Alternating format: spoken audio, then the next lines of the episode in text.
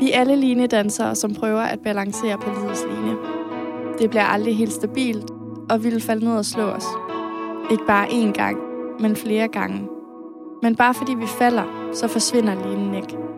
Den vil altid være der. Vi skal bare lære, hvordan vi kommer op og danser på den igen.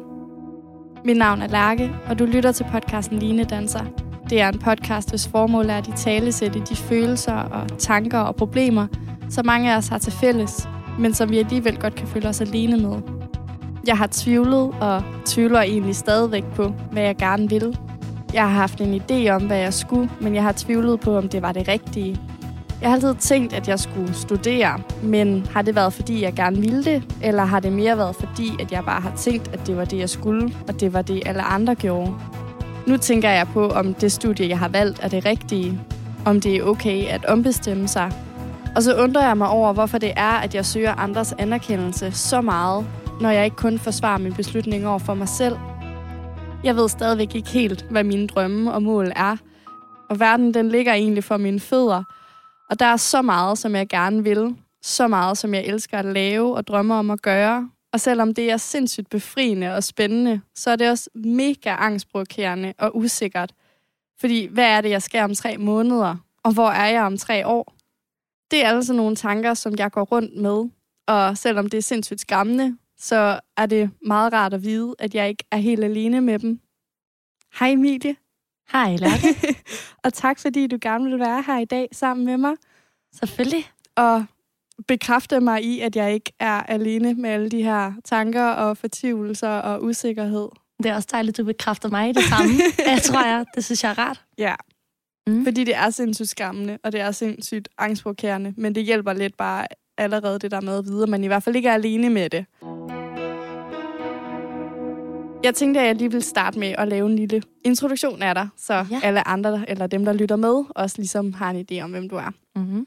Du hedder som sagt Emilie, og så er du 24 år. Du bor i København, er født i Ringsted, og så er du opvokset i Sorø med dine forældre og dine tre søstre. Så har du en gymnasiel uddannelse, og så startede du på AAU, hvor du læste kommunikation og digitale medier. En uddannelse, som du senere hen valgte at droppe ud af. Nu laver du freelance radio på The Voice, og så arbejder du lidt ved siden af i en butik for at tjene penge. Eller som du skriver til mig, do your hustle. ja. Der er noget med husleje, kan man sige. Det er jo det. Og så sidder du ligesom her sammen med mig i dag for at snakke om det her pres, om at skulle mm. vælge studie, og pres om at finde ud af, hvad man...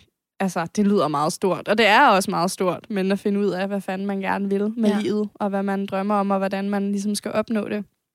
Ja. Men inden vi når dertil, så kunne jeg måske godt tænke mig, at vi lige startede ud med og sådan snakke lidt om, hvad det var for nogle tanker eller drømme eller håb, vi gik med for fremtiden, da vi var lidt yngre, eller måske da du gik i folkeskolen eller gymnasie. Ja. Jamen, det er sjovt, fordi man har været mange karrierer igennem ens hoved, ikke?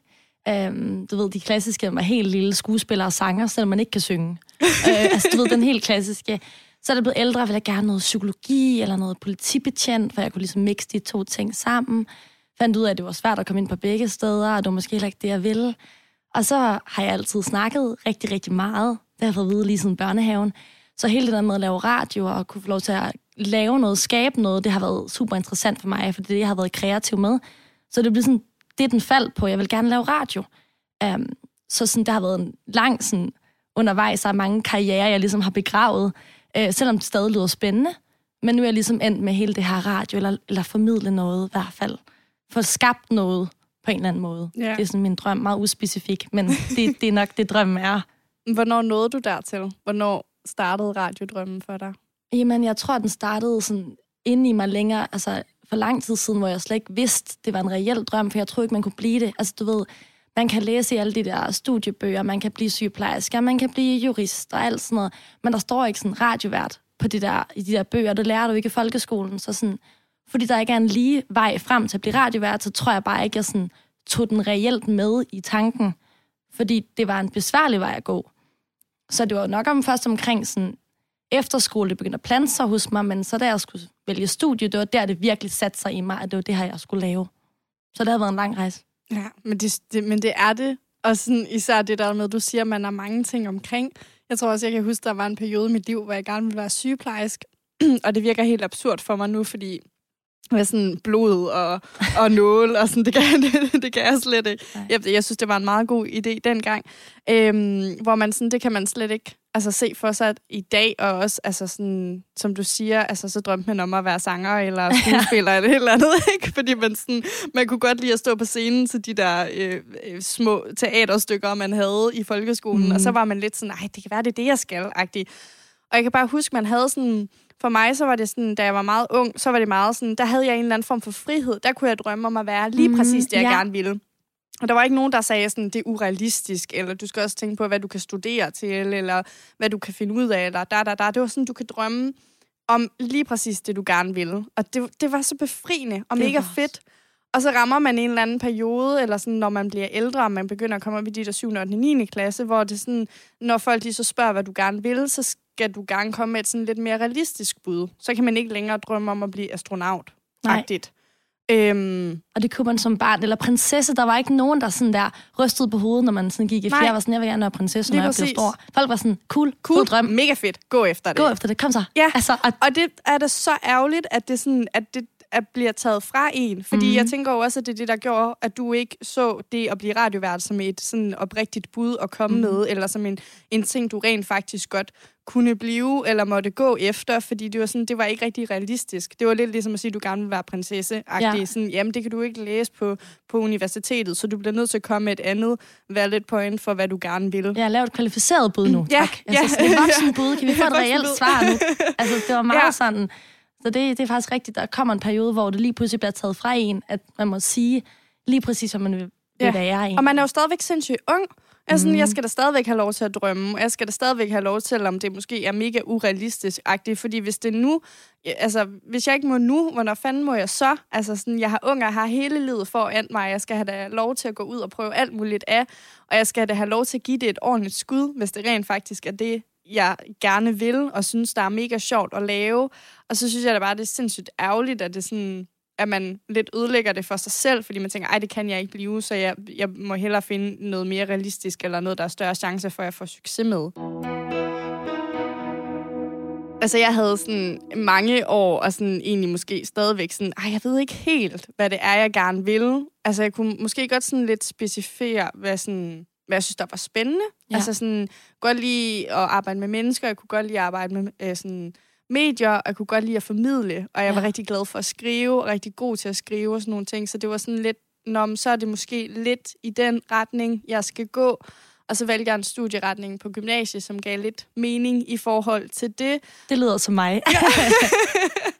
men, men jeg var stadigvæk sådan, jeg ved ikke, om det skal være sådan film, eller om det skal være billede, eller om det skal være på skrift, eller... Så jeg var også sådan sindssygt sådan i forhold til sådan... Jeg tænkte ikke rigtig over, hvad jeg skulle efter gymnasiet. Jeg havde en idé om, jeg skulle studere. Og jeg skal være ærlig og sige, jeg tror måske, at grunden til, at jeg havde en idé om, jeg skulle studere, det var fordi, at jeg tænkte, at det var jo det, man skulle lidt ligesom, at da man var færdig med folkeskole, så var det ikke rigtig så meget tvivl om, hvad det næste skridt var. Nej. Så skulle du på gymnasiet. Så var spørgsmålet, hvilket et du skulle på, men du skulle i hvert fald på gymnasiet. Og sådan tror jeg måske også lidt, jeg havde det med, sådan, at jeg skulle tage en uddannelse bagefter. Det var sådan, spørgsmålet var bare, hvilken. Og jeg anede det ikke. Nej. Og jeg kan bare huske, at jeg misundede mega meget dem der, der bare havde haft en eller anden drøm om at blive politibetjent, eller jurist, eller kok, eller et eller andet, siden de var Små. 10. Ja. Fordi de havde bare sådan et sådan totalt drive, og sådan mega målrettet mod noget, og var mega passioneret omkring noget, og sådan meget afklaret, og jeg følte bare, at jeg var sådan helt, uh, I don't know-agtig. Jeg ved ikke helt, hvad jeg gerne ville, eller... Så det var sådan mega frustrerende på en eller anden måde, og mega forvirrende. Øh, jeg havde bare sådan, jamen jeg, sådan, jeg synes måske, det her det er meget spændende. Ja. Og så tror jeg, jeg fik en idé om, at så, når, fordi jeg godt kan lide at skrive, så skal jeg nok læse til journalist. Og så ja. tror jeg måske sådan lidt, så besluttede jeg mig for, okay, men så er det det, jeg skal. Men jeg brændte bare ikke rigtig for det. Så jeg sådan, Nå, men det er nok bare, fordi jeg gerne vil ud og lave noget andet. Og så valgte jeg at tage nogle sabbatår og tage ud og rejse og lave alt muligt andet, fordi jeg var sådan, det der drive for at gøre det, det er der bare ikke. Men alligevel så havde jeg lidt sådan besluttet mig for, at det var det, jeg skulle. Ja. Hvornår besluttede du dig for, at du skulle læse på AU? Men det er egentlig sjovt, fordi at jeg har jo altid haft, altså sådan, min største drivkraft har altid været, at jeg gerne vil have et, job, hvor jeg ikke venter på, at det bliver fredag. Fordi at det der med at skulle træffe et valg om, at, hvad du gerne vil være, det kommer til at fylde resten af dit liv. Det fylder altså over 50 procent af din hverdag. Det er dit arbejde, det du laver. Så sådan, det der med at skulle gå og vente på, det bliver fredag, det kunne jeg slet ikke. Altså, og jeg er bange for, sådan, at nu er jeg blevet ældre, jeg er bange for at kvæle den her barnlige illusion, jeg havde. Og jeg synes, det er rigtig hårdt, fordi jeg valgte at studere, fordi jeg tror lidt, det var fordi, det alle andre gjorde, men også fordi jeg så, hvis man skulle blive praktikant et sted, et mediehus, så var det godt at have kommunikation og noget digitale medier. Så jeg valgte egentlig et studie ud fra, at jeg gerne vil være praktikant, hvilket ikke er gå helhjertet ind i et projekt i første omgang, men jeg overbeviste ligesom mig selv om det. Fordi så havde jeg haft to sabbatår, og nu skal jeg jo så også til at komme ud i gang igen. Fordi, ej, det er nederen at være dem, der har taget mange sabbatår-agtigt, ikke? Øh, altså, det siger jeg ikke, men det er lidt det, jeg føler, folk tænker. Og, og så var jeg ligesom bare nødt til at finde ud af, hvad passer ind i radiobranchen, uden at... Jeg, jeg kan jo ikke læse radiovært. Øh, det kan man, hvis det er Sverige nu, hvilket er ret crazy. Men du ved... Så det, det var sådan, ved, lidt halvhjertet beslutning med et mål, som ikke rigtig var det, man blev, når man fik bacheloren. Så det var sådan lidt svært at træffe det faktisk, og så søgte man, og så kom man ind, agtigt, eller så kom jeg ind, ikke mand, jeg kom ind. Øhm, og skulle starte et sted, jeg ikke helt vidste, hvad jeg skulle byde på, og hvad jeg skulle bruge det til egentlig. Ja. Men det er også fordi, som du siger, det der med, at der er sådan, at man, at man lidt har en idé om, at sådan, ej, nu skal man også tage i gang igen. Mm. Og sådan, jeg kan ikke bare gå og lidt lave ingenting. Altså sådan, jeg kan huske, at jeg på et tidspunkt blev sådan helt vildt træt af at kalde det sabbatår. Ja. Fordi at jeg var sådan, det er jo ikke... Altså sådan, det er lidt ligesom at sige sådan, ja okay, nu har du et sabbatår, men det er jo også lidt lavet med energien af det, fordi jeg skal i gang med noget på et tidspunkt, mm. der er mere vigtigt-agtigt. Hvor jeg sådan, jeg, åh, det er jeg bare ikke sikker på, at jeg skal, og det er jeg bare ikke sikker på, at jeg vil. Og jeg synes, at det var sådan lidt, og, og, og det var jo noget, jeg selv gjorde. Det var, fordi jeg selv kaldte det sabbatår. Men mm. jeg blev bare træt af det, for jeg var sådan, nu er jeg på mit tredje sabbatår i gåseøjne, ja. hvor jeg sådan, jeg lever jo bare livet. Mm. Øhm, og det lagde et totalt unødvendigt pres på mig om, at jeg skulle i gang igen. Jeg, sådan, jeg ved ikke, om jeg gerne vil i gang igen, og jeg ved ikke, hvad jeg gerne vil i gang med. Og hvis jeg starter på et studie, så vil jeg have lysten til det. Øhm, og så vil jeg læse noget, jeg synes, der er spændende men jeg synes, det var svært at finde ud af, hvad det skulle være. Også fordi, som du siger, der er et kæmpe pres på, at det er sådan agtigt, det du skal lave resten af dit liv. Det ja. lyder meget sådan stort. Og det er også meget lavet med den der energi af sådan, det er dit drømmestudie, du skal finde frem til. Hvad ja, er dit drømmestudie? Første gang må du gerne vælge rigtigt, ikke? Det skal være dit drømmestudie. Ja. Jeg ved ikke, om har du set B-Movie? Nej, jeg synes, alle, der hører den her podcast, hvis I har lidt tvivl, så se B-Movie og æblene over dem det handler seriøst om det der med studievalg, og de, det er børnefilm, men de, det er som, der har givet mig rigtig meget glæde, når jeg har haft svært ved at vide, hvor jeg skulle være henne. Fordi ja. det der med at skulle vælge noget, du skal være resten af dit liv. Du kan ikke lave om. Det er sådan, det er nu. Det, det, åh, det fylder meget ind i en. Det fylder mega meget, og det er jo egentlig så dumt, fordi du, sådan, du har jo hele livet, mm-hmm. og hvis du ombestemmer dig, så ombestemmer du dig, og så læser du noget andet. Det kan også være, at du synes, det er mega spændende nu, og så kan du lave det de næste 10 år, og så kan du mm, begynde at lave noget andet der. Ja. Der er jo ikke nogen, der siger, at, at hvis du uddanner dig til sygeplejerske, så er det det, du skal resten af livet-agtigt. Men det er lidt den energi, man får, eller det er lidt den følelse, man har, når man vælger. Det er sådan, du skal virkelig være sikker på, at det er det her, du vil. Øhm, og det er det her, du brænder for, og det her, det bare er drømmen, og, og du har lyst til at lave det her resten af ens liv. Og man er sådan Øhm, også fordi, da man blev student, jeg var 18 år, jeg var sådan, det, ja. jeg ved det ikke. Men det er også lidt som om, ens liv har sådan en udløbsdato som en mælk, eller sådan, ja. det hele er sat lidt op som om, at livet er ja. lidt en mælk. Den holder ikke så længe, den så du har bare vel. Ja. Og sådan, du ved, så er du færdig, når du er 30. Altså, så du kan ikke vælge om. Så er sådan, jo, du kan. Ja. Men det føles ikke som om, man har rettigheden Nej. til at sige, Nå, men nu er jeg frisør, og så om otte år, så skal jeg være journalist. Det er som om, at du må helst gerne finde den rette hylde med det samme, og jeg synes ikke, det der hyldesystem giver mening i første omgang. Jeg ved ikke, hvem der har bygget de hylder, fordi jeg kan ikke være inde i de hylder, og det er sådan... Altså, det er, sådan, det er et mærkeligt koncept, og det er rigtig hårdt at være i, og jeg ved godt, at alle er egentlig med til det her. Jeg tror, der er rigtig mange, som heller ikke siger det, som har det sådan her. Men fordi det er bare sådan, det er, så er det lidt bare det, vi gør. Og ja. det er sindssygt hårdt at være i, også fordi jeg er 24 år gammel. Jeg føler jo, at folk forventer, at jeg snart er færdig med et eller andet lige om lidt. Og det er sådan, puh, ja. så gammel er jeg heller ikke. ja, nej, og det er du jo ikke. Du er jo kun 24. Mm. Og det er jo åndssvagt at sådan tænke, at man skal lave det, resten, altså det samme resten af livet, fordi det skal man ikke. Og, og de fleste mennesker, alle os, vi har jo flere passioner og flere ting, vi synes, der er spændende. Man kan jo sagtens synes, det er spændende, både at, det ved jeg ikke, være anlægsgardner og... Øh, arbejde med computer -agtig. Mm. Altså, du kan jo godt have mange forskellige passioner i dit liv. Og så kan man måske finde en kombi eller et eller andet, men det er jo også okay bare at være lidt forvirret. Og jeg tror også en del af sådan presset for mit vedkommende, det var, at jeg var sådan, okay, hvis jeg starter, øhm, så skal jeg heller ikke droppe ud -agtigt. Jeg synes, det er så okay, og det er sådan virkelig, altså min oprigtige holdning, det er, at man skal have lov til at starte på noget, og så ombestemme sig. Men, og jeg kan godt være lidt flov at sige det, men jeg kan godt mærke, at når det kommer til mig selv, så har jeg haft sådan en ting med, at hvis jeg starter på noget, så skal jeg også øh, sådan gøre det færdigt. Men altså. det er jo sådan, jeg har haft det i mit liv. Man starter, ja. altså i folkeskolen, der skal man lidt færdiggøre den. Ja. Men i gymnasiet og på efterskolen, der havde jeg, nu er jeg startet på det, selvom det er svært, så fortsætter jeg. Så da jeg skulle sådan droppe ud af min studie, så var det sådan, det gik så meget imod min egen opfattelse af mig selv, at det gjorde helt vildt ondt. Fordi jeg også har gået med tanken om, når du starter noget, så færdiggør du det også. Bum. Sådan er det. Det kan du lige så godt.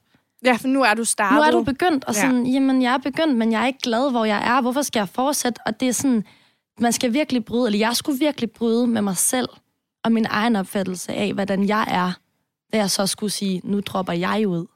Fordi det er en opfattelse, jeg har gået rundt med hele mit liv. Og ideen det? om at droppe ud af gymnasiet var ikke engang altså, op mit hoved, fordi det kan man ikke, du er startet. Nej, nej altså, det altså, strejfede mig heller aldrig. Nu skal altså. du bare skrive den, øh, hvad hedder det, SRP, og så skal du aflevere den, og så skal du præcis. få en uge på, ikke? Ja, lige præcis. Det ja. var virkelig bare indemålet, og det var bare om at holde ud, selvom man ikke synes, det var færdig, særlig fedt-agtigt. Fordi nu var man startet. Ja, og jeg var heldigvis glad for gymnasiet, men man havde der perioder, hvor det var rigtig hårdt, fordi man er ung, og der er mange andre ting end gymnasiet, der også trykker, ikke? Så sådan, det, jeg har altid haft op, altså, det billede af mig selv, at jeg ikke er en, der dropper ud. Ja. Det er jeg jo så. Hvad var det for nogle tanker, du gik med op til, at du Jamen, valgte at droppe ud? Jeg var jo praktikant herude på The Voice. Øh, og der kunne jeg bare mærke, at det var ligesom det, jeg brugte alt min tid på. Jeg skænkede ikke studien tanker, og lige pludselig var jeg bagud. Øh, fordi det ikke interesserede mig. Hvis det havde interesseret mig studiet, jeg kunne bare mærke, at sådan, jeg blev dårligt dårligt til at gå ind og tjekke på Moodle, altså at tjekke, om vi havde noget for, hvornår der var timer, og hvad vi skulle lave, og der kom en eksamen, jeg skrev med min venstre hånd. Altså, det var virkelig... Og så indså jeg bare, at det her, det skal jeg jo ikke lave, for hvis jeg kommer tilbage efter praktikperioden, og skal tilbage til noget, så ender jeg med at få det rigtig dårligt. Så det var sådan for at skåne mig selv psykisk, at jeg valgte at, sådan, at sige stop. Fordi jeg ville ikke kunne gå tilbage til det, og så gå rundt og være ikke passioneret omkring noget. Fordi for mig, der driver passion rigtig meget af de ting, jeg gør. Det gælder både familierelationer og venskaber og sådan alt, der er det sådan passion.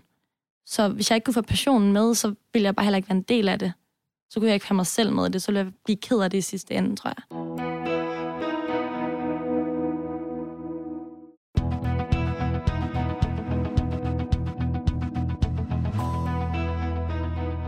Du siger selv det der med, at at, det, at du så det lidt som et form for nederlag, mm-hmm. at du sådan droppede ud. Hvad var det så, der ligesom gav dig mod til rent faktisk at gøre det? Altså, min far har været en stor faktor i det, fordi at min far, han har en Ph.D. i statistik, det vil sige, at han har kæmpe mange uddannelser. Altså, han er en af dem, der har taget hele møllen, ikke? Ja. Um, og jeg tror altid, jeg tænkte sådan lidt, og jeg vil imponere min far med at gå universitetet, og så er jeg hjemme hos min familie en dag, og drøfter dem det der med, at jeg egentlig gerne vil lave radio.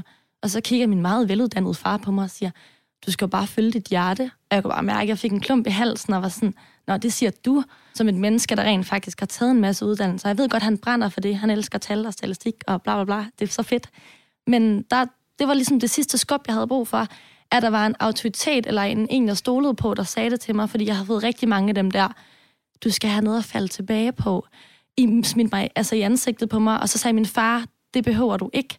Fordi jeg har ikke, altså min gamle chef sagde, du skal ikke falde tilbage, du skal falde frem. Så det var sådan en blanding af den der, du skal ikke falde tilbage, du skal falde frem, og min far, der ligesom fik mig til at trykke på send til den der drop ud ting, fordi det gav mig ligesom lige det sidste ånderum, eller sådan Mod tiltro. Ja.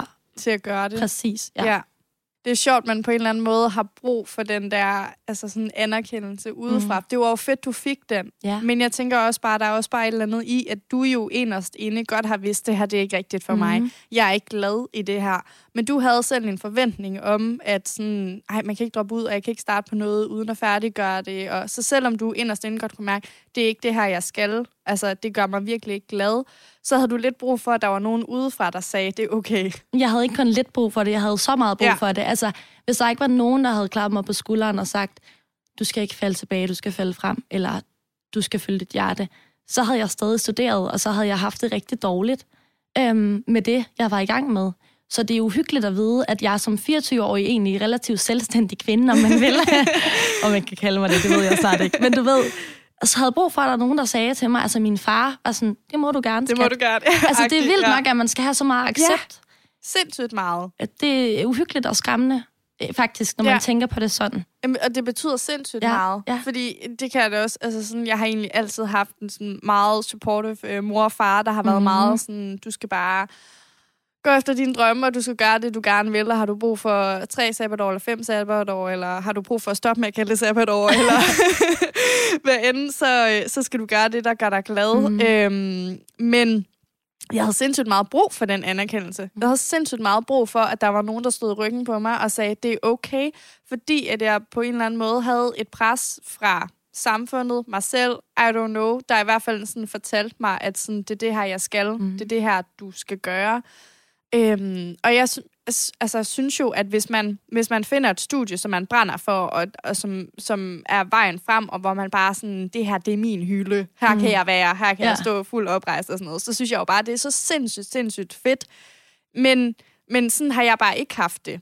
Og, og jeg har ikke rigtig synes, at, at der har været øh, sådan plads til det på samme måde, som der har været plads til, hvis man kommer og sagde, at man havde et drømmestudie, som man bare sindssygt meget brændt for. Jeg har i hvert fald følt, at hvis jeg var sådan, "Næh, jeg ved ikke helt, hvad jeg vil, eller hvad jeg skal, sådan, så har folk været lidt mere sådan. Ja. øhm, og da jeg så jeg fik den her praktikplads, der var jeg sådan, ah, det er sindssygt fedt, og jeg elskede det bare, og så var jeg sådan, ah, okay, er det, fordi jeg har egentlig ikke på samme måde haft en drøm om at være radiovært eller noget, så jeg var sådan, Ja, okay, men det kan også godt være, sådan, da vi så begynder at nærme os, at den sådan sluttede, at jeg var sådan, Nå, men det kan godt være, at jeg så skal til i gang med det der studie der. Men der kunne jeg bare mærke, at jeg skulle i hvert fald ikke læse til journalist, som jeg altid troede, jeg skulle, fordi det lå i Aarhus, og jeg skulle ikke til Aarhus. Men jeg var sindssygt meget i tvivl, for jeg var sådan, selvom at jeg ikke altid har været 100% sikker på journalistuddannelsen, så havde det lidt været den tanke, jeg havde haft mm. om, at når jeg skulle i gang med at studere, så var det det. Så det var virkelig angstprovokerende for mig at vælge det fra. Jeg kan bare huske, at jeg havde rigtig mange snakke med min mor, hvor hun er sådan, du skal, du skal gøre det, der gør dig glad og sådan noget. Jeg er bare bange for, at du kommer til at vælge noget fra, fordi at, at de forkerte årsager. Mm. Og det gjorde bare, at jeg altså, fik så meget tvivl i mig selv. Jeg havde lidt brug for, at der var nogen, der sagde til mig, sådan, det er det her, du skal gøre, Ja. og det er okay, og det er den her retning, du skal gå i. Og det er der jo ikke nogen, der kan. Det kan du jo kun selv. Men jeg tvivlede bare så sindssygt meget, at jeg var sådan, ja, jeg ved ikke, hvad jeg vil, eller hvad jeg skal. Nej. Øhm, og da jeg så altså, fandt et studie, hvor jeg var sådan, okay, det her, det synes jeg faktisk er spændende.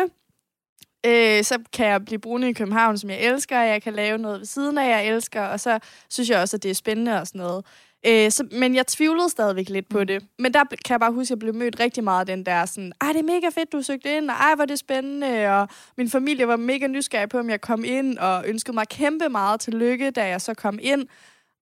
Og jeg havde allermest lyst til at græde. Altså, Ja. jeg var stadigvæk sindssygt sådan, sådan forvirret og Jeg kan huske den frustreret. forvirrede lærke, der kom, og Ja. var sådan, jeg er kommet ind, og jeg var sådan, tillykke, men du virker heller ikke glad. Eller sådan. Fordi der er jo en forventning om, at alle står bare og klapper, og man ja. selv også klapper og danser. Ja, eller sådan, ja. ja, og jeg så jo, hvordan...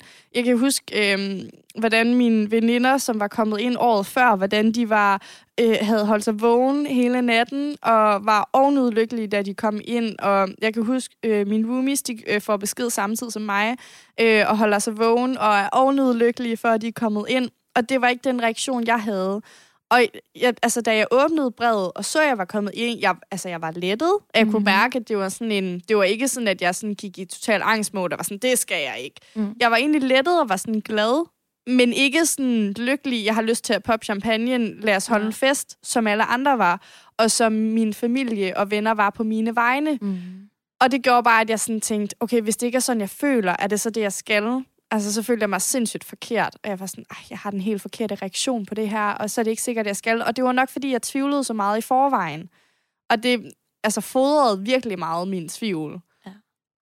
Og så kan jeg mærke, at nu hvor jeg så er startet, så synes jeg, det er spændende. God mening. Men jeg er jo ikke startet med et formål, hvor jeg sådan, det her det er mit drømmestudie, eller jeg er heller ikke startet med det formål, hvor jeg er sådan, det er det her, jeg vil ud og lave på den anden side, og vejen frem, det er det her studie. Nej. Og jeg går i klasse med nogle mega søde mennesker, som er virkelig passionerede og virkelig dygtige, og der er mange af dem, som har det her sådan lidt klare formål, eller sådan, jeg vil gerne det her med det, eller jeg drømmer om det her, eller som har den der følelse af, at nu er de virkelig ring, altså, landet på deres rigtige hylde. Ja, den hylde. Den skide den hylde. hylde, den skide Jeg hylde. kan ikke finde ud af den hylde. Jeg vil gerne lige have en snak med hyldemæren. Altså, Jeg ved ikke, af jeg den. købt den hen, om den er fra Ikea, eller... Eller man, jeg, jeg er lidt træt af den hylde. Det kan jeg lige så godt sige. Ja. Og det, jamen, det er også, fordi det ligger et pres, den hylde. Fordi ja. man føler sådan, hvor, altså jeg føler ikke, jeg er landet på nogen hylde. Nej, jeg er helt ude af en hylde. Hyldesystem. jeg står Ej, og kigger op på hylden og tænker, hvordan fanden kommer jeg derop? Ja. Øhm, og det gør bare, at jeg sådan nemt kommer til at tænke igen, sådan, ej shit, er det det, jeg skal? Eller sådan, for jeg synes, det er mega spændende, og jeg synes, Mhm. det er fedt. Men jeg har ikke den der sådan klare formål med det, som mange andre Du har. kan ikke spejle dig af de andre. Nej, Det kunne jeg jo heller ikke. Det var det. Altså ikke fordi, jeg skal sige, at du skal droppe ud, fordi du har meget mere passion, og du Ja. har et meget større grundlag for, hvad du laver. Men det er hårdt ikke kunne spejle sig med folk på studiet, fordi alle dem, jeg læste med, de ville jo lave noget inden for kommunikation og digitale medier, og jeg ville egentlig bare have en praktikplads. ja. Uh, så det var sådan lidt, uh, og jeg kunne bare mærke, at det gav et kæmpe pres, og sådan, de har sikkert også været pisseusikre selv. Fordi det er mega hårdt, at vi ved med, altså lige meget om du jagter universitetsdrømmen, eller du gerne vil være sneker, eller hvad du gerne vil være, eller sådan kok, alle uddannelser, der tror jeg, det er pisse svært at vælge. Også dem, der har en klar mavefornemmelse, tvivler jo sikkert mega meget på sig selv, Helt sikkert. fordi at der er pres fra alle sider, og hvis du ikke har et støttende bagland, som jeg har med min mor, min far, min familie og venner, alt muligt, så er det bare svært, lige meget om man føler, at jeg skal fandme være kok. Så tror jeg stadig, det er svært. Så hvis der nogen havde været, altså hvis folk havde været mere åbne på studiet om, ej, jeg tvivler også lidt, og jeg har også søvnløse nisser over det her, så kunne det være, at jeg måske havde fået mere at gå på mod. Men jeg kunne også bare have åbnet op selv. Det gør jeg jo heller ikke. Nej, og det er jo det, men det er jo også lidt, fordi det er sådan lidt... Det har jeg i hvert fald følt. Jeg har følt, at det har været sådan lidt skamfuld at sige sådan, nu er jeg kommet ind, men jeg tvivler stadigvæk. Også fordi man har ikke lyst til at, at virke som om, at man laver noget, man ikke synes er spændende, eller sådan. Så jeg føler hele tiden, der er også, øh, nu tror jeg, jeg har sagt, at jeg synes med studiet, det er spændende 15 gange inden for de sidste 30 sekunder, fordi jeg hele tiden føler, at jeg sådan skal understrege sådan, "Men det kan godt Jeg være, tvivl, lide det." men jeg kan godt lide det. Agtigt, sådan, jeg føler hele tiden, at jeg sådan lidt skal forsvare det. Øhm, og, og jeg gjorde det faktisk også. Jeg kan huske, dengang jeg kom ind, der var det en, der sagde til mig sådan, hvis du siger en gang til, at du synes, at, øh, at det er okay, eller det skal nok blive godt nok, eller at du, skal, øh, du synes, det er spændende nok, så altså, helt ærligt, så mister det totalt effekten. Men du overbeviser dig selv, og ikke os andre. Nej. Det er det, du er i gang med, når du bliver ved med at sige det. Det er dig selv, du overbeviser, og ikke om verden. Nej, lige præcis. Og Ja. jeg tror, det, og- og det er jo så også det, jeg gør nu, ikke? Når jeg bliver ved med at sige, sådan, det er spændende, det er spændende, det er spændende. Det er jo egentlig mere til mig selv. Jeg prøver hele tiden at overbevise mig selv om, at jeg synes, det er spændende. Mm-hmm. Øhm, og det, og, ja, det er bare sådan lidt, øhm, jeg ved ikke, hvad man kan sige, men det er sådan, det, det er jo sådan en, en, et forsøg på sådan lidt at overbevise sig selv om, at man er havnet på den rigtige hylde. Jeg hader. Fordi, men det er fordi alternativet øh, er sindssygt øh, skræmmende. Fordi det er jo sådan, om, hvis jeg ikke er havnet på den rigtige hylde, hvad fanden skal jeg så? Og går jeg så bare og spilder min tid? Mm. Og burde jeg så droppe ud og lave noget andet? Eller er det det her, jeg skal? Og hvad hvis jeg fortsætter, fordi jeg synes, det er spændende, og så om halvandet år finder ud af, at det ikke var det alligevel, eller jeg så skal noget andet, eller får en ny mulighed, og har jeg så spildt min tid? Og det vil jeg sindssygt gerne væk fra, for jeg synes jo aldrig nogensinde, man kan spille sin tid, fordi man, man lærer jo noget, og det kan godt være, at du valgte at droppe ud af dit studie, men du lærte jo stadigvæk noget, øhm, og du lærte om ikke andet, og allermest vigtigt, rigtig meget om dig selv. Ja. Men læring kan du aldrig tage fra folk. Altså sådan, det er det. de stykke tid, jeg brugte på universitetet, jeg kan ikke huske, om det var halvandet år, eller hvad det var, øhm, det har jeg jo lært en masse. Jeg har jo stadig fået noget med. Lige præcis. Men, men det har også været den der med, at folk har været sådan, øhm, men du skal jo have noget at falde tilbage på, og det har været folk, det er jo af sund fornuft, jeg forstår godt pointen, fordi det giver god mening, og det er kærlighed, folk siger det. Det har aldrig været dårlig mening, jeg forstår godt konceptet med det. Men der har også været, der jeg var på ferie, og så var der en gammel dame, der spurgte, hvad jeg lavede, og jeg fortalte så, at jeg var droppet ud af studiet. Så kiggede hun på, på mig med det der helt dømmende blik, sådan, og så var jeg bare sådan, du kender mig ikke. Sådan, kan du lade være med at fodre den her, det her billede af, at jeg er en idiot, fordi jeg har valgt at droppe ud, fordi jeg kan heller ikke øh, gøre folk stolte, hvis jeg er blevet udbrændt, inden jeg er færdig med studiet. Så ligger jeg bare der flat på maven. Eller flad på maven, eller hvad fanden jeg skal sige. Altså, øh, og nu banner jeg også, fordi jeg bliver frustreret, kan jeg godt mærke. Øh, sådan. Men, men også det der med, at du har brug for at opbevise andre om, at du er glad, og oh, du har fundet det, og hvad nu hvis jeg spiller min tid? Men sådan, uh, det er sådan, det, Ja. det er ligesom at løbe et maraton hele tiden. et maraton, man ikke rigtig har valgt at trykke deltager på, føler jeg.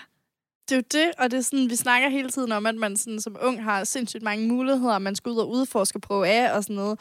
Og alligevel så går vi bare sådan lidt og føler os presset til, at vi skal vælge rigtig første gang-agtigt. Men det er jo det, der er mange, der siger, at ungdommen nu til dags har rigtig mange muligheder. Og jeg er da glad for, at jeg har muligheder. Jeg er glad for, at jeg kan blive lige, hvad jeg vil, stort set. Ikke? Øhm, men, men det gør det også rigtig svært, fordi mange af mulighederne ligger heller ikke lige til højre benet, fordi hvis jeg gerne vil lave radio, så kan jeg ikke bare læse et eller andet sted.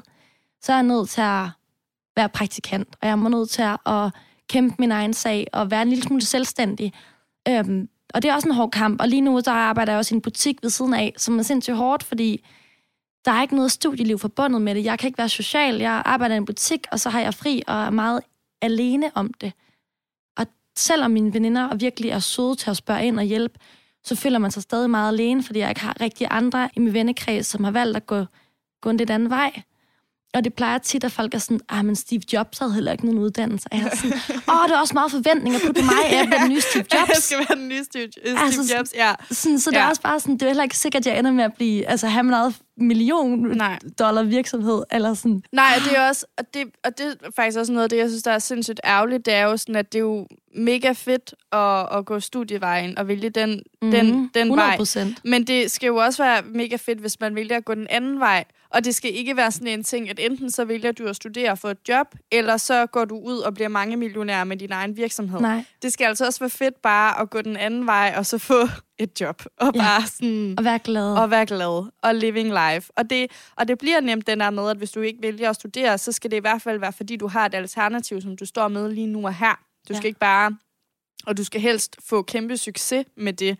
Hvor man er sådan, vi kan jo ikke alle sammen gå ud og blive Steve Jobs. Men dermed ikke sagt, at jeg så skal læse på universitetet heller. Nej, altså. men også, altså lige nu har jeg, jo, jeg laver freelance radio, det er jeg rigtig glad for, men jeg arbejder også i en butik, hvor jeg sælger hårshampoo. Ja. Og det er jo ikke noget, jeg brænder for. Nej. Så sådan, du ved, det er også okay at have sin mellemstop i den her ja. rejse.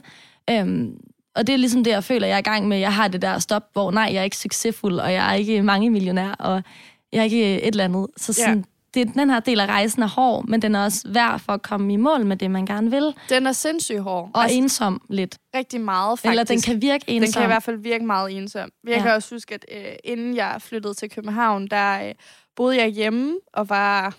Ja, øh, 22 og var lige gået i gang med mit tredje sabbatår. Og, øhm, sabbatår. sabbatår, som det så ikke, ja, ja. Øhm, og øh, mange af mine veninder var startet på studie, og jeg gik lidt i den der fase, og var sådan, ah, det er det, jeg skal, eller sådan. Øh, og havde et arbejde, som jeg var virkelig, virkelig glad for. Øh, men også godt klar over, at det er ikke det, jeg skal lave resten af livet. Mm. Men jeg er sindssygt glad for det lige nu og her. Men jeg følte måske også bare sådan lidt, at jeg var gået lidt i stå, for jeg var sådan Øhm, der kom den der følelse nok igen med, sådan at jeg følte, at jeg ikke ville spille mit liv-agtigt. Det var så dumt. Men, men det var måske lidt den følelse, jeg sad med, og følte hele tiden, at jeg sådan skulle fremad og mm. videre, og sådan, jeg vidste bare ikke lige helt til hvad.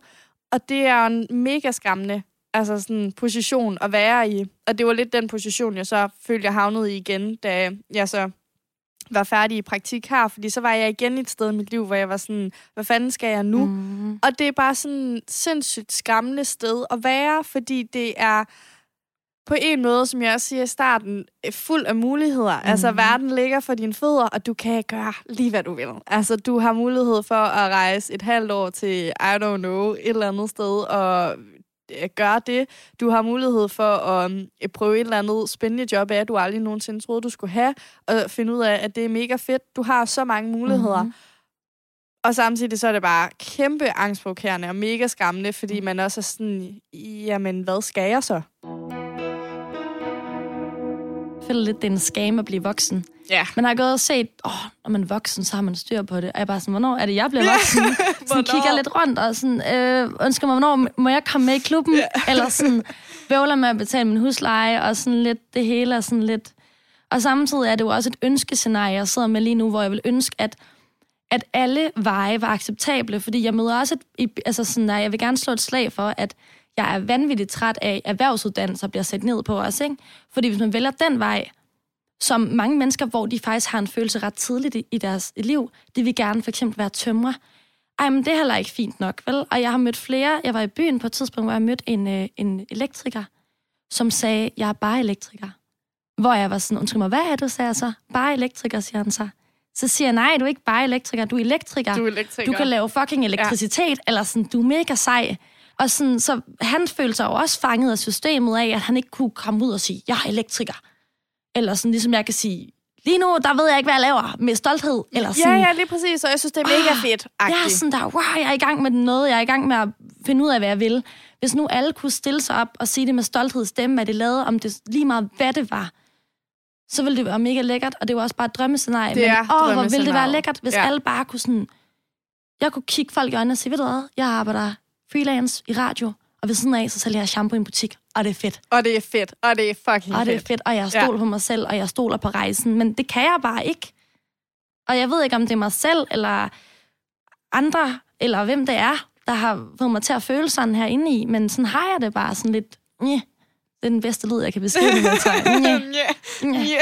Jamen, det er jo fordi, man, man tvivler her sindssygt meget, og Mhm. man er så usikker, og, og i stedet for, fordi som du siger, uanset hvad man laver, så skal man jo bare være glad, og er du er du glad for det, du laver, så skal du bare stille dig frem, og så bare nærmest stå og råbe det ud over fra øh, høje bygninger, og være sådan, jeg er fucking stolt af det her, jeg laver.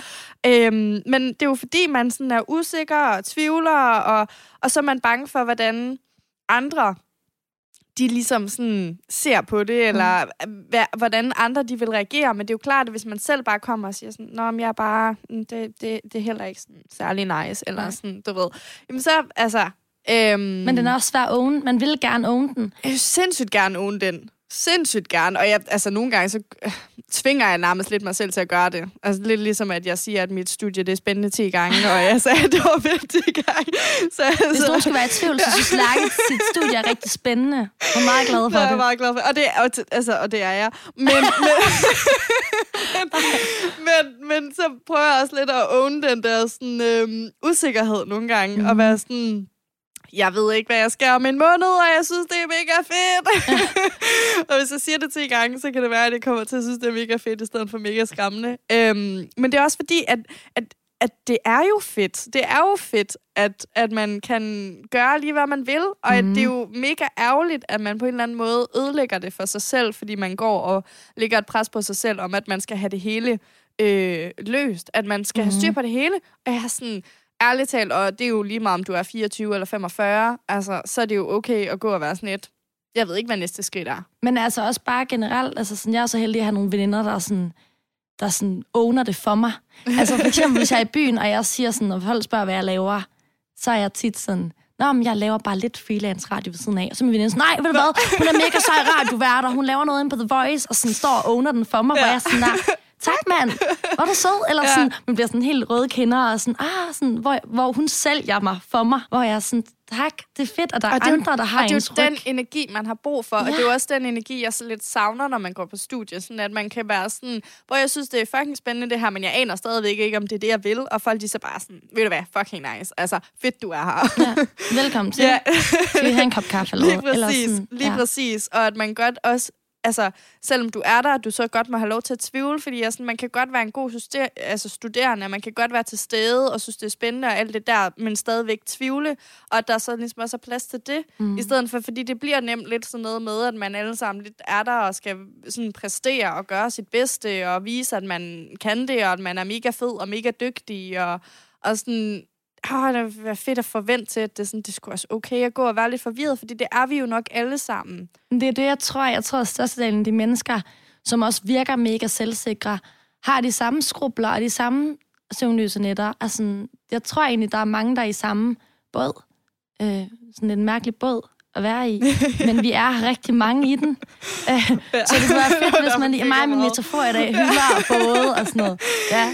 Men du ved, jeg synes bare, det, hvis man nu bare lige... Og Ja. jeg, og jeg skulle selv også selv være bedre til det. Jamen, Altså, altså, hvis jeg nu ja. sagde til folk, jeg er usikker, jeg synes, det er svært det her, jeg synes, det er ensom vej at gå, når man går rogue på det her studieliv, så tror jeg, det ville være fedt at være sådan, "Nå, nå, men det sgu da cool. I stedet for at skulle sidde og lyve nogle gange til familieting, hvor man har været sådan, Oh Nå, men jeg skal nok snart finde noget at falde tilbage på. Du ved. Mm. Den har jeg siddet og sagt før, Ja. ja. den der, Nå nej, men det er fordi, jeg er i gang med at finde noget andet. ja. Sådan, det ved jeg ikke, om jeg er. Jeg ved ikke, hvad det er. Nej, ja, den har jeg også lavet. Og også sådan lidt gået i defensive på den, og bare været sådan noget, det er ikke sikker på, det er det, jeg skal, og det er helt vildt fedt. sådan, Ja. jeg, jeg synes ikke, det er særlig fedt lige nu, men, men det har jeg ikke lyst til at sige til jer, fordi... Ej, men det er bare sådan, jeg har løjet meget over for mig selv, også over for andre. Jamen, det er det. øh, fordi det har været den nemmere vej, og sådan... altså, jeg er lidt for pustet for tiden, kan jeg mærke. Ja. Altså, sådan... Det, det er sgu sådan lidt en, en løbetur. Jeg er virkelig dårlig form? Altså, det Ja, er men, virkelig. men det er jo fordi, at man tvivler mega meget, og så er det kæmpe sårbart at skulle stå og sige til andre, at man tvivler, fordi at man udadtil gerne vil fremstå som en, der har styr på det.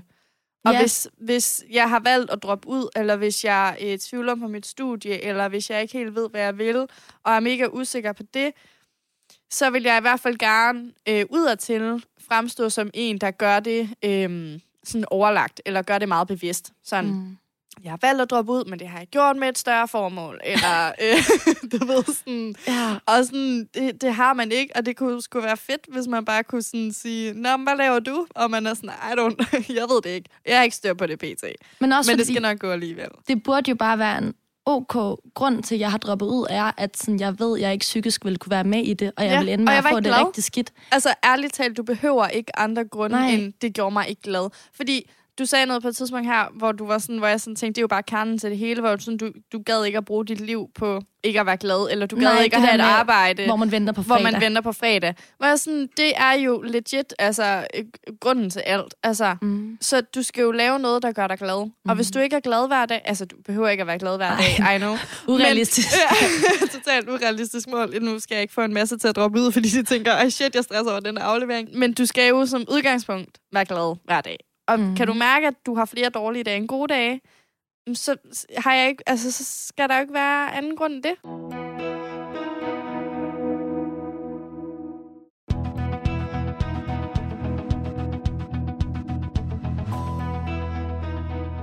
Jeg tror også bare, at nu er jeg et dropout i princippet, og det er sådan, da jeg begyndte at være ved at tage på mig som noget positivt, fordi det er et valg, jeg har truffet, og det har været et sejt, stærkt valg, og ikke et, åh, det kunne du ikke lige klare, var. Du kunne ikke lige klare mig. Sådan, så jeg er, sådan, jeg er i gang med at tage den på som sådan en rygsæk af sådan, det er også seje ting, jeg har gjort.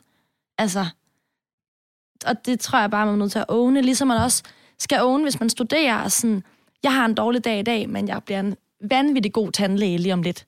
Altså, man skal bare åne sine usikkerheder. Hvis man ikke har brug for at være på det studie, så skal man også mærke efter. Øh, fordi at det er mega hårdt, især når man har en idé om, at man ikke er typen, der dropper ud, hvilket er en mærkelig idé at have om sig Det selv. er en mega mærkelig idé at have om sig selv. Og det er mega trist, at det sådan bliver negativt lavet, mm. Fordi det er jo egentlig i princippet mega sejt og mega modigt, og det kræver rigtig meget selvindsigt. Mm. Og sådan kunne sådan vide om sig selv, og sådan kunne mærke efter at være sådan, det her det føles ikke rigtigt for mig, så derfor skal jeg noget andet. Ja. Så det er jo bare sejt og modigt, og overhovedet ikke øh, utjekket, eller... Nej, men det er egentlig sjovt, fordi at igen, sådan, jo, man møder jo de der fordomme om, du skal have noget at falde tilbage på. Men igen, det er jo alt sammen sagt med kærlighed. Og det er alt sammen sagt, fordi folk gerne vil have, at man ender et godt sted. Og, eller uvidenhed nogle gange ser folk det jo også af. Men der er også rigtig mange, der møder mig med sådan en, du er sej. Hvor jeg er sådan, tak, men, men det, den glemmer man jo hurtigere. Man glemmer, man glemmer altid de positive reaktioner på ting. Og det er jo også noget, man egentlig skal, skal arbejde på, fordi hvor mange gange har folk ikke sagt, you got this, kontra det andet. Ja, jamen, det Men det. man vælger at fokusere på man det vælger at negative. fokusere på det andet. Øh, fordi det er nemmere at trykke sig selv ned, end det er at samle sig selv op på en eller anden måde, hvilket også er helt åndssvagt. Altså, det er så åndssvagt, men sådan ligger landet, i hvert fald hos mig. Jamen, sådan tror jeg, det ligger altså, hos de fleste. Ja. Altså, det er jo egentlig også åndssvagt, at man, sådan, fordi man, at man sådan føler sig alene med det, fordi jeg fandt en statistik øh, fra Danmarks Evalueringsinstitut og. Danmarks Statistik. Det lyder meget fancy, ikke? Øhm, der er vist, at 26 procent af de studerende, der startede på videregående uddannelser i 2016, de faldt fra i løbet af de første to studieår. Yay. Det er forholdsvis mange. 26, jeg er en del af 26 procent. Det er du er forholdsvis mange. mange. Og man kan sige, at der kan være tusinde årsager til, at man vælger at droppe ud. Øhm, og jeg ved, at der er mange, der øh, vælger at droppe ud, fordi de måske har følt sig presset, eller ikke har følt, at de kunne overkomme det. Mm-hmm. Og det er sindssygt ærgerligt, og ja. det er øh, 100% en forkert altså sådan en grund, fordi at, mm-hmm. at, at det skal man jo ikke føle. Det er jo ikke derfor, man starter på studie. Altså, der er jo så mange, der starter på studie og føler sig for presset til, at de kan overkomme det mm-hmm. eller overskue det. Og det altså, gør virkelig ondt på mig, fordi jeg sådan, hvis du brænder for noget og synes, det er spændende, så er uddannelsen der jo til, at du skal lære det. Du skal jo ikke kunne det fra det øjeblik, du træder ind. Du er der jo for at lære. Ja. Så det er jo kæmpe, kæmpe, kæmpe trist. Men der er jo også mange, der dropper ud, bare fordi de finder ud af, at det var ikke lige dem alligevel. Nej. At de skulle noget andet. Mm. Men det er også, og det er virkelig synd for de mennesker, som brænder for noget, men ikke kan fuldføre, fordi det er for hårdt. Fordi at det psykiske pres er der. Det er jo også virkelig ærgerligt, for der er jeg en på en eller anden måde mere glad for, at, at jeg har truffet et valg, ja.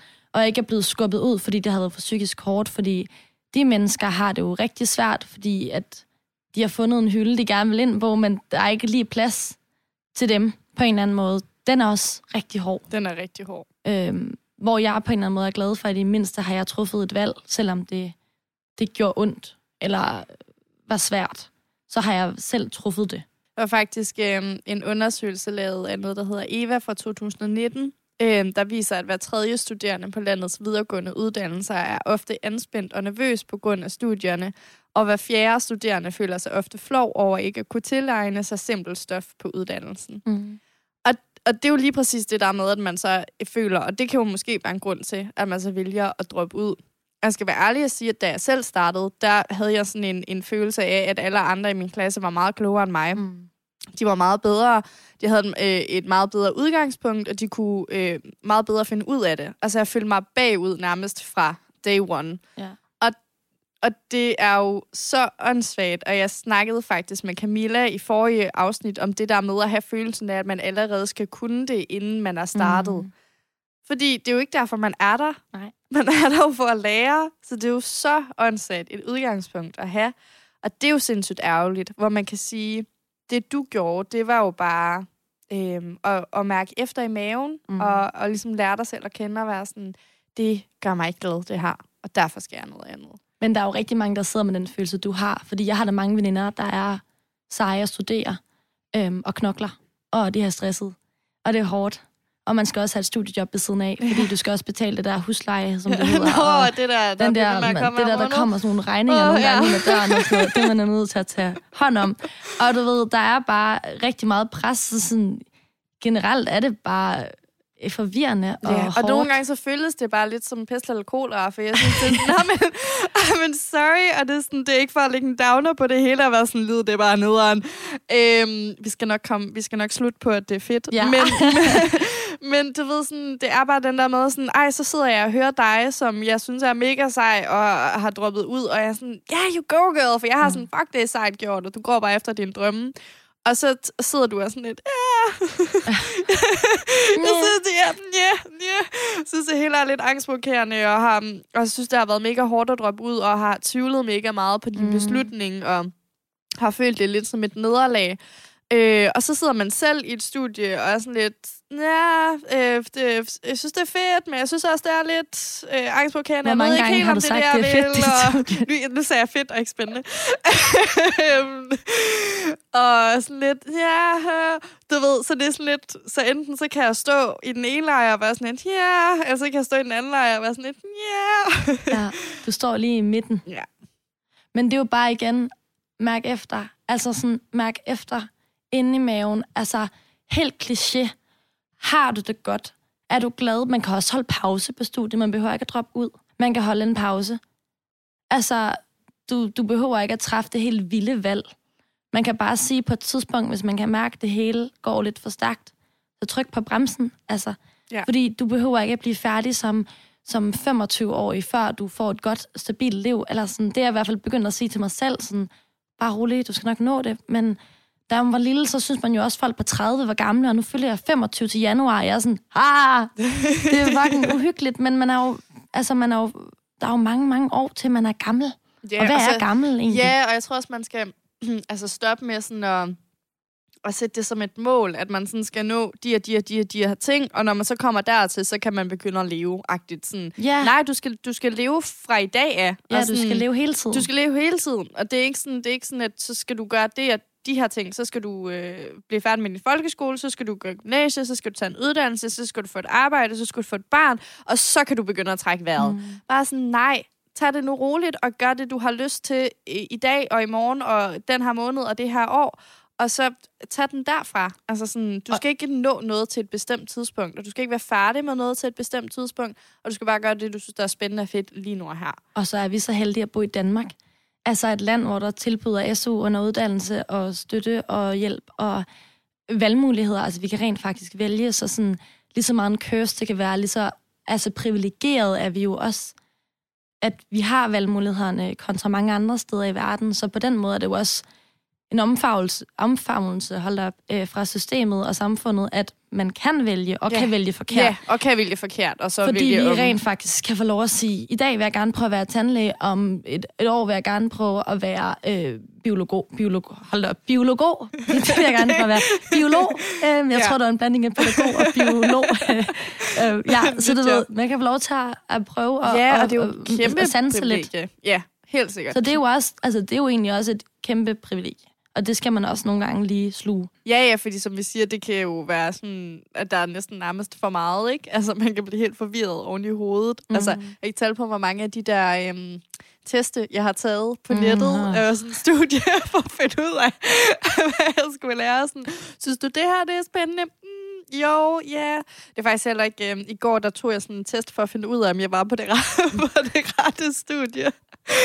Og jeg tror sådan, kernen i det, fordi mange af de svar, man fik, det var sådan, eller spørgsmål, man fik, det var sådan noget, kunne du forestille dig at droppe ud, og hvor meget går du op i din indsats, og er der dage, hvor du ikke har lyst til at tage i skole, og hvad kan du mindst lide, og hvad kan du bedst lide, og sådan, og jeg havde sindssygt svært ved at svare på dem, fordi der var ikke, altså du ved, så fik man fire svarmuligheder, og de kan jo ikke omfavne alle de Nej. Følelser, man har, og det var lidt ligesom, da man så sad med det der sådan studievalg, Ah. og det er, og jeg, det er måske verdens dårligste råd, og alligevel er det bare det eneste, der virker, det er virkelig bare at mærke efter i maven. Altså sådan, Det er så kliché-råd. Ja, Jeg har taget de der prøver mange gange ind på nettet. Hvad skal jeg blive? Agtigt. Ja. Og så er jeg endt på BuzzFeed, hvor jeg har taget en et test om, hvor meget, hvilken toast jeg er, fordi det har været nemmere at forholde sig til, om jeg var en bagel eller en, Jamen, et rugbrød, eller Ja. sådan, fordi det har bare været så angstprovokerende.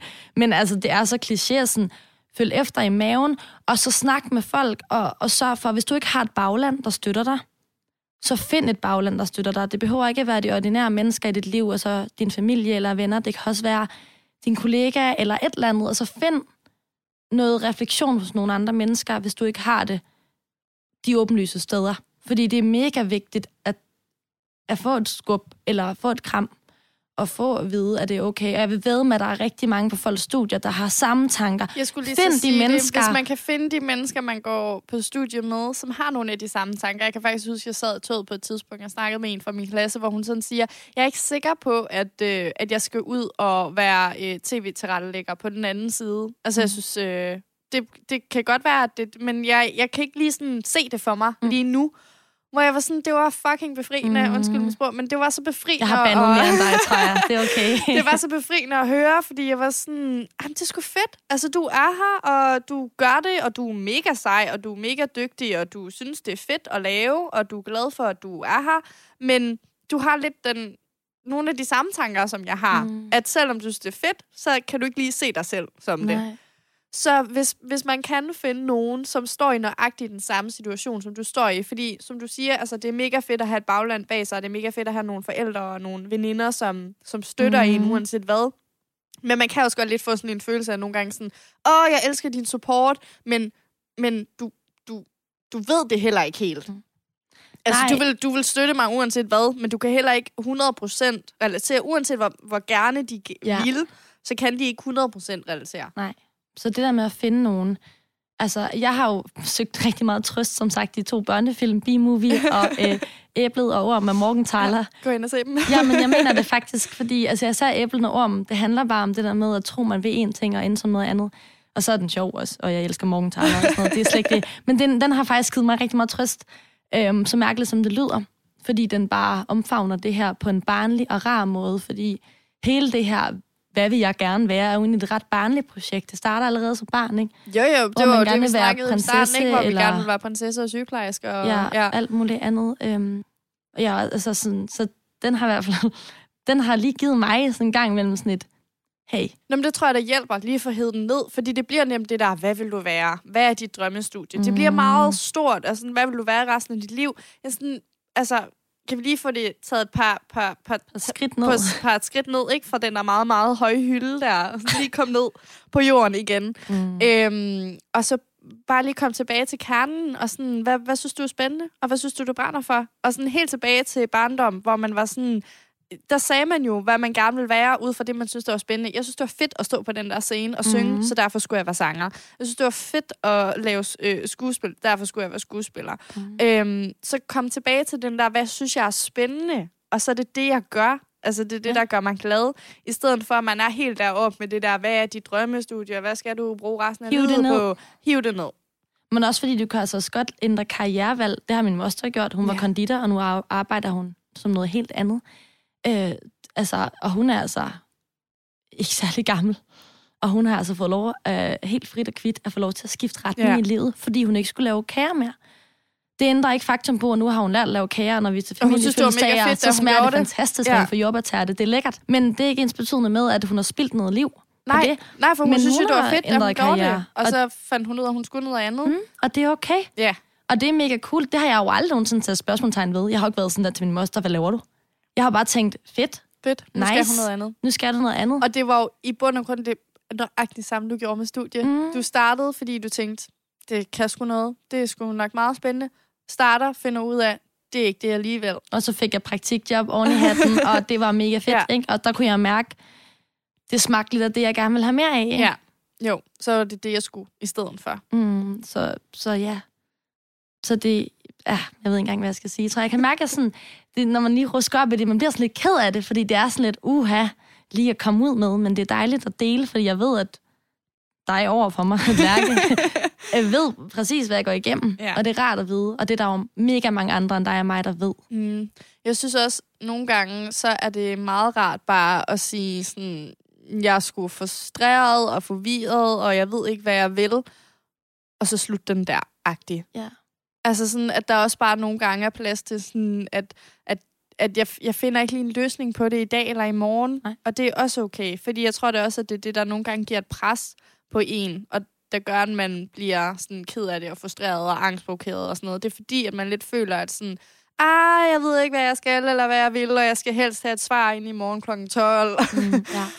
Øhm, fordi at der er jo så mange muligheder ved at være et sted i dit liv, hvor du sådan har mange muligheder. Og det er jo bare ærgerligt, at man går glip af dem, øhm, fordi at man panikker og stresser. Og Alle beslutninger behøver ikke at være fra en dag til en anden. lige præcis. Fordi det er mega svært at mærke efter. Så sådan, Det er man kan også svært. bare lige tage et skridt tilbage, træk vejret, og så sige, nu holder jeg en lille pause. Man kan få merit på studier, du kan alt muligt. Altså, som sagt, mulighederne er mange, og de er skræmmende, men, men man kan også prøve at lære at bruge dem positivt, Ja. måske. Og det lærer jeg stadig. Det er ikke, fordi jeg har fundet ud af det overhovedet. Knækket koden. Jeg har ikke knækket nogen kode, øh, men jeg er i gang med at prøve at lære at navigere i det, i hvert fald. Og bruge det til noget positivt frem for noget negativt. At der er mange muligheder. Ja, fordi det er jo en positiv ting. Ja, fordi det er mega privilegeret, at Ja. jeg kan få lov til at søge ned i en bager, men jeg kan også godt få lov til at søge til at blive øh, kirurg eller et eller andet. Altså, the options are there, så sådan... Så det er bare lige det der med at tage et skridt tilbage og kigge på de der fucking hylder. Jeg skrev jo til dig inden i dag, Ja. at du gerne måtte have et godt råd med, som du ligesom gerne vil give med videre. Ja, Ja. Og jeg har lidt sagt det allerede, men hele det der med, altså min gamle chef viste mig en video med en mand, der snakkede om, at du skal ikke falde tilbage, du skal falde frem. Og jeg forstår den sunde fornuft i at, at have sikkerhedsnettet med sig, altså at have noget at falde tilbage på. Men hvis du har en passion inde i dig, så skal du ikke lade den dø, fordi du skal have noget at falde tilbage på. Så brug den der, det brændstof og den passion, du har nu, til at komme fremad. Fordi hvis jeg var blevet på studiet, så havde jeg langsomt mistet den her drivkraft for radio i alle de der bøger og alle de ting, jeg skulle nå, og afleveringsfrister. Så sådan, jeg har valgt at vælte fremad, selvom det er mega uhyggeligt at vælte fremad øh, så er det den vej, jeg har taget, og så skal man bare stole på sig selv. Fordi der er et sikkerhedsnet. Det kan godt være, at det ikke er i studie, men så er der nok nogen, der skal gribe dig. Og ellers må du finde nogen, der kan gribe dig, fordi du skal have nogen, der støtter dig, ellers så kommer det til at blive ekstra hårdt. Så sådan helt sådan klassisk tro på dig selv, og så bare, åh, oh, var det kliché, men mærk efter for helvede. Ja, altså, mærk, jamen, det er mega kliché, men det er for helvede også det, der virker. Altså sådan, og mærk. det virkelig bare mærk efter helt ned i maven. Og det er sådan, det er mega abstrakt, og det kan godt være sådan... Altså, jeg synes godt selv, det kan være nederen råd at få, fordi man er sådan, jeg kan ikke mærke noget. Nej, nej, men det er også, jeg har også fået den der op på hesten igen, så jeg er sådan, hvilken hest, hvor er hesten? Ja. Altså sådan, den er væk. Jeg, jeg panikker. Det løb. Og jeg er bange for hest i første Ja. omgang, så sådan, jeg, what? Altså virkelig gået i panik. Ja. Men sådan, det er jo bare nødt til at... Ja, Ja, og hvis du ikke kan mærke noget lige nu, så prøv at finde lidt ro i, at Mm. lige nu er det hele lidt usikkert, og lidt, du famler lidt rundt i blinde, men derfor skal det sgu nok gå alligevel, og der skal nok være en eller anden pære, der tænder på et eller andet tidspunkt, og det er mega frustrerende, og jeg sådan, ikke tale på, hvor mange gange jeg har stresset over noget, og så har det øh, fået en løsning, og så har min mor sagt, se, det var det, jeg sagde, det skal jo nok gå det hele, hvor jeg er sådan, ja, men det var jo stadigvæk mega frustrerende i øjeblikket. Mm. Og det er det bare nogle gange. Og det er det samme som den der, du skal bare mærke efter, og man tænker sådan, Den er der, der er tomt. Altså det eneste, jeg kan mærke, det er, at jeg er sulten. øh, Nå, men det er rigtigt, det er svært at mærke efter, men det Ja. tog også mig et halvt år at mærke efter. ja, lige Det er præcis. jo ikke en proces over natten. Nej, jeg det har brugt det. et halvt år, jeg er stadig i, i syv sind Ja, om at mærke efter. Lige præcis. Altså, og nogle gange føler jeg mig ked af det, og andre gange føler jeg mig glad og stolt, og har Ja. gået ned ad gaden og hører. Jeg husker, at lige da jeg havde droppet ud, så hørte jeg, at jeg har det fedt med suspekt i mine høretelefoner. jeg skulle ned i Netto og var sådan der, åh, jeg er oh, så ja. god, og jeg skal bare ned og have noget snacks. Altså, og jeg havde det mega fedt. Så kom jeg hjem, og sådan en halv time efter, så sad jeg også sådan ude i bad og var sådan, græd lidt, Ja. og var sådan, ah. det var Så du ved, den, der er jo, du bliver ved med at føle efter. Det var også derfor, det er et mærkeligt råd at give. Ja. Men det er jo, og det, du skal nok altså, finde det rigtige. Og ellers er der altså 26 procent, der også har droppet ud. Ja, så du er i Så- hvert fald ikke alene. Jeg troede, jeg var meget mere alene, end jeg var indtil Ja. nu jo. Og det er man i hvert fald overhovedet ikke. 26 procent er en, en, en, altså en god bestand i, Ja. ja. af det, ikke? Jo, lige præcis. Og så er der altså heller ikke nogen udløbsdato Nej. på dit liv. Eller sådan, og det bliver ved, igen, jeg siger det så mange gange, fordi jeg skal opvise mig selv ja. om det. det er sådan noget, jeg siger til mig selv i spejlet. Øhm, men, men det er jo rigtigt, der er, der er ikke nogen udløbsdato. Der er ikke noget, du skal nå. Øh, du skal nok nå det i hvert fald, hvis du drømmer om det. Og du behøver heller ikke at blive den nye Steve Jobs eller den nye Mø. Altså sådan, det er heller ikke fordi, at bare fordi man ikke går den klassiske vej, at du så skal ende med at blive noget kæmpestort. Alle kender dig. Åh, oh, det er Emilie Gamborg. Hende der er der droppet ud. Altså, det behøver du heller ikke at blive. Det, det ender det ikke med, så det er fint. Det er ikke derfor, jeg har valgt Ja. det. Det er Altså, okay at droppe ud og stadigvæk være fortvivlet. Lige præcis. Men der er også en, en, land, en, en altså endestation, der hedder, du behøver ikke have lavet noget helt vildt, bare fordi du ikke er blevet uddannet. Du kan også bare være glad for det, du har lavet. Om det er, du har startet din egen butik, eller sælger smykker, eller et eller andet. Det er, sådan, Ja. det er fint nok. Man kan nemt komme til at føle, at man sådan... Det tror jeg i hvert fald, jeg ville gøre, hvis det var. At jeg kunne nemt komme til at føle, at hvis jeg valgte at droppe ud, eller øh, ligesom give op på projektet, sagt i godsøjne, fordi det gør man ikke. Man vælger bare lytte til sig selv. Men, men, men at jeg så ville føle, at jeg på en eller anden måde skulle bevise noget ekstra. Ja, ja, så skal man virkelig tage, ja. Nu skal jeg opfinde den nye computer, Ja. og nu skal jeg også tage, Ja. du ved, nu skal det fandme bare køre med det samme. Altså, det- bum, og bum, det bum. skal det jo og jeg er lige droppet ud, så Ja. sådan, bevares, Bevares. træk vejret, og så Ja. må du sælge noget shampoo, indtil du finder ud af, hvad du ellers skal. Ja, lige præcis. Altså- det er vinderne. Altså, det hele skal ikke, gå. jeg, jeg skal sælge shampoo. I behøver ikke gå ud og sælge shampoo. Det, Gør selv det må I andet. selv vælge, Ja. hvis I vil. Um, det er bare det, jeg er i lige nu. Det er shampoo og radio. Ja. Um, Bedste kombi. kombinationen, der ingen ende vil tage. Uh, ja. Jeg synes, det er et fantastisk godt råd. Og jeg ja. synes, at det har været... Øh, jeg synes, det har været mega fedt at snakke med dig. Og jeg synes, det har været meget beroligende på en eller anden måde. Og været sådan... Åh, det kan sgu godt være, det hele er lidt...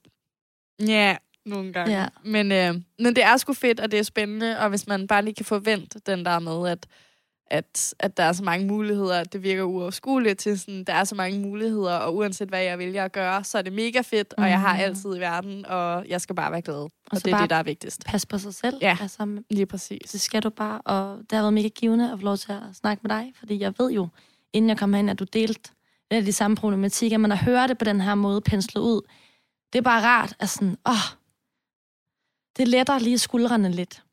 Det er jeg mega glad for. Tusind tak, fordi du var med. Det var så lidt.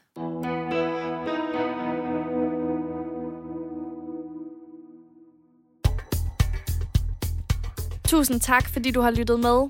Hvis du sidder med nogle af de samme følelser som Emilie og jeg, så håber jeg, at du ligesom os finder en tryghed i, at selvom det kan være svært og usikkert i forhold til fremtidsplaner og studievalg, så er du bestemt ikke alene med de her følelser, og du skal nok finde frem til det rigtige valg for dig, og det, der gør dig glad, som i sidste ende er det allervigtigste. I næste uge, der snakker jeg med Thea, og vi snakker om sorg. Vi snakker om det med at miste en, som vi holder af, om at navigere i sorgen, give den plads og give plads til vores følelser, om at lære at leve med den, og om at finde ud af, hvordan man er der bedst som pårørende. Jeg håber rigtig meget, at du har lyst til at lytte med.